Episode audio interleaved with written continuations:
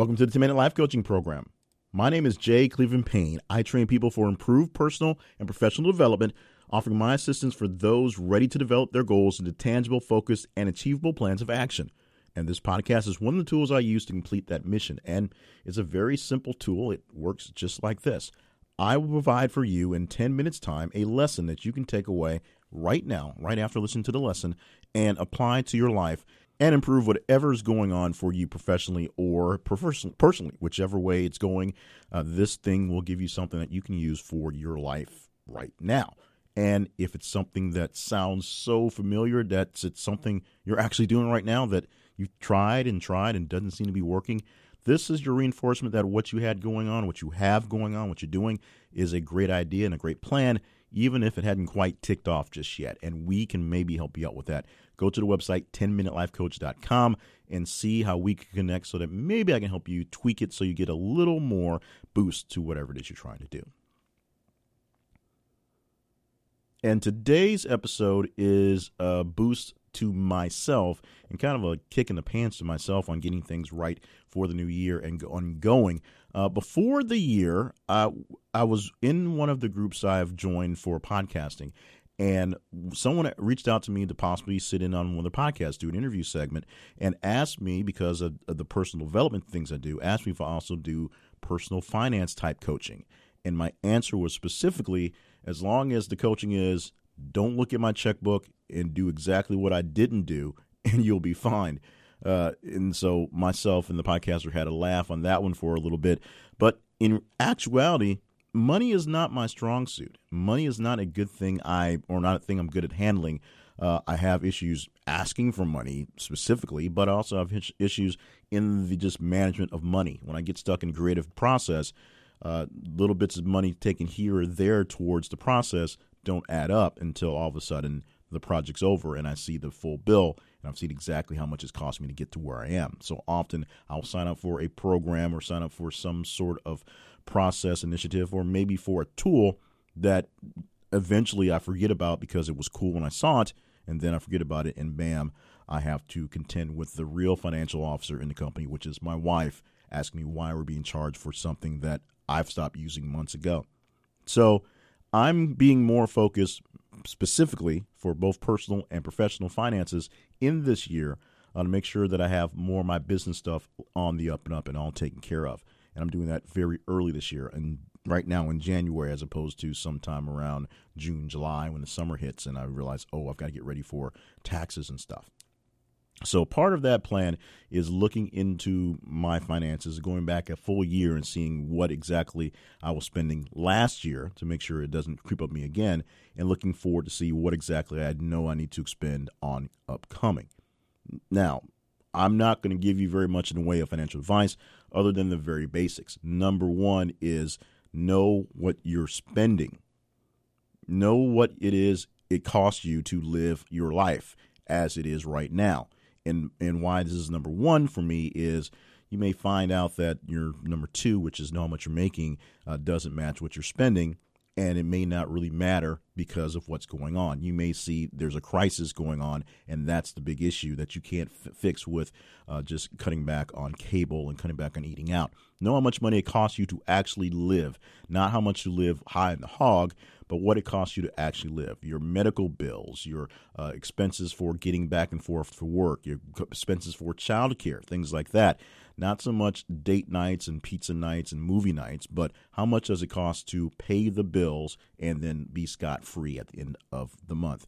Your second thing is know how much money you have coming in. And that sometimes is a little difficult, especially if you have one of these side gigs like this thing is that brings in some money sometimes and not enough other times. I'm not going to say I've been the grandest example of entrepreneurship, but I do have projects that do generate a little bit of actual money coming in, generate some revenue, whether that actually is enough to go, uh, you know, a vacation in the Bahamas in, not even close. But some of these things do make little, little bits of some money in here and there, spurts back and forth. So it takes a lot of time to manage the accounts for when things are coming in. So we have the account for things not coming in. But the really big issue is accounting for the paychecks. And this past year has been an interesting one and a difficult one, uh, all wrapped in one, dealing with the fact that my wife has not been working for a good chunk of the year. She was dealing with her, her cancer, which she had to deal with. That was something that was there. From there, we had to figure out what it took for us to pay to live, which included a lot of hospital bills, medical bills, and she did have insurance to cover her uh, disability for the time, so she was able to take off time and us not lose our entire uh, savings in the process. But we did have to plan out some things and go really, really, really lean on some stuff to the um, non like of my daughter, of course, but we got to do a couple things to get through the year to make sure everything was fine and we got things paid and had a roof to uh, put over our heads and food in our bellies. Not exactly the best food, but it was what it was. And we literally put a new roof on the house, so that was a whole other thing in itself. So knowing what it costs to be you, knowing what you take in to make sure you can be you, and then reconciling between the two, finding out how much money is left over and then you go from there. Now, this is beyond what most people tell you as your actual plan of action. You should see how much money you make. You should set aside a certain amount of money regardless, and then you live on what's left over, period. Which is why I don't top myself as a bearer of great financial advice because the basics didn't quite work for us until we tweaked it.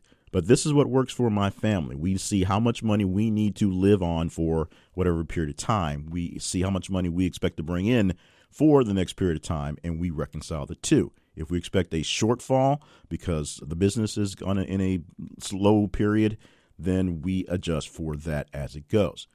Now, on top of that, you need to adjust for what you're saving for yourself, what you're investing in as maybe your your your work 401k, and what you're giving away as a charity. And these monies, although separate things, need to be thought of kind of in a big ball of what's coming out of your check before you start paying off the bills.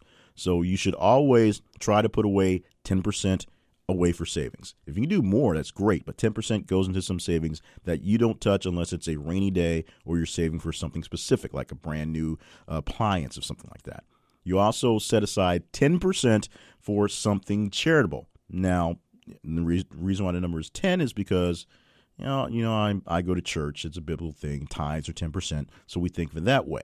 So we often give tithes to be honest, around 15% of our giving between our church and other charities we give to. So we give a little more on our tithes issues, but you should always think about giving away a little bit to someone who can use it. You don't have to be religious to tithe. You don't have to be religious to give money away. Just think 10% of what you're bringing in should come out in some sort of charitable giving. And of course, keep an eye on what you're putting in as an actual investment, things that are supposed to go out there and make money for you. These are money that goes into your 401ks, money you buy in your separate stocks at home.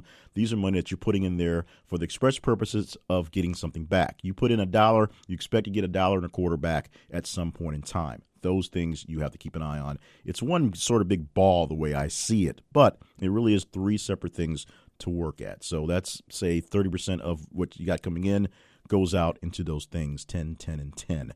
If you can give up more, that's great. If you're young and you don't have a family, you can just give up a lot more, especially if you're not paying a lot for utilities. If you're staying with your parents or have a lot of roommates, things work out there as well. Now, because I must be uh, must be responsible for what I'm giving, I'm also going to toss out two podcasts for you to listen to to help you get money straight. One specifically to get your money right, and that's what it's called. So go to yourmoneyright.com and that's the podcast, Get Your Money Right. And you can even join uh, the Money Misfit group there for that one. That's a great one to get into. Another podcast that I enjoy on money and learning how things work is the Stacking Benjamins podcast. And you can see that by going to stackingbenjamins.com and see what they have going on there as well. Both of these podcasts are entertaining. Both these podcasts offer up plenty of knowledge for you to take with you, and that's why I offer up those two. There's plenty of bigger mainstream ones that you can find. Just go into whatever podcatcher you grab your pods from and search for finances, personal finances, money, whatever, and you'll see a zillion of them, including many of the big name people. Those two, just in particular, are two guys. One's actually two guys in the podcast, one is one guy and they are entertaining, they are informative, and they don't take themselves so seriously. Uh, but they make sure that you know the right things to do, and they can help you get things straight if you hadn't quite figured out your finances yet. So, as I say, do as I say, and listen to those guys. don't do necessarily as I do, even though I'm working on doing better in my finances. But finances are a really big thing for personal and professional development because your money, how you manage your money, is a great way for people to discount you from going on to bigger and better things. So get your money right as soon as possible, or at least get a good plan for that, and you can knock it off the list of things to worry about and worry about the more important things in your life. And thank you so much for being a part of the podcast again today. I am very glad to uh, be a part of this and kind of be more open, more authentic, air quotes with those authentics, uh, in letting you know what's going on in my head, in my life, in my business, and trying to make sure things work a little better here to make sure that you're doing better on your end. Because sometimes you get to wondering about your gurus, gurus in air quotes as well, and just how much they really uh, believe in things they say. And I just want to make sure you know that the things I'm telling you, I do believe, even if some of them don't work as well for me as they do for general populace because I've tried them. But pretty much everything that I'm telling you about, I have tried or I have been near someone who has tried it and I've seen results. So this isn't just straight up made up stuff that I've pulled out of uh, some weird internet article. This is things that work in real life. And so, as I said, repeating real quick, even though we're in a part of my time now, yourmoneyright.com for the Get Your Money Right podcast and stackingbenjamins.com for the Stacking Benjamins podcast. Those are just two podcasts, like I said, that are really great about keeping you on track with your money. There's plenty of other ones that are done by larger corporations and some done by just regular people. Uh, there's one that I listen to uh, every so often done by a CPA who gets really busy this time of year. So she puts out stuff on taxes and things like that, then it slows down because taxes are her jam. So on that. But the part about me selling me now is this is the part where me sell me. This is the 10 Minute Life Coach. If you need more information about what we do for the podcast, check out my website, 10minutelifecoach.com. You can also check out Your Better You and the podcast that we have over there, Steps Your Better You, plus the book and the articles there's.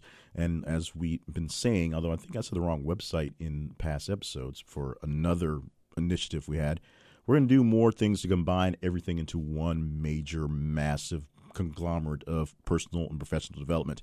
So, coming soon, hopefully, we'll have an idea on how that will come to. Of course, in last week's episode, we talked about accountability. If you go to last week's episode, which was 136, you can get the accountability sheet, the resources and accountability sheet where you can use to figure out what resources you need to complete a mission and figure out who's going to keep you accountable for that mission in the process. And if you just want to ask me a question, it's very simple. Go through the website, 10minutelifecoach.com, or send me an email, info at jclevelandpayne.net or jclevelandpayne at gmail.com. The Gmail one is spammy, but it, I'm basically looking at it all day long, so sometimes it gets to me quicker there than the other ones. If you have any questions, any comments, any concerns, just you know, literally let us know. And we would love to get a new batch of fresh ratings and reviews on the podcatchers that you love. So if it's Apple Podcasts, if it's Stitcher, if it's Spreaker, uh, if you're on Google Play, if you're on some other thing, we can usually see via our stats where you're coming from. Let us know if, if we're not there, and we'll try to get there. And we want your feedback to let you know how good or how not good we're doing. In the meantime, I'm going to break away, say thank you. Please, please, please just come back next week and listen to the podcast. If anything, just listen to the podcast because we need to make sure we're seeing you guys listening and enjoy the information and learn something from the information from the 10 Minute Life Coach.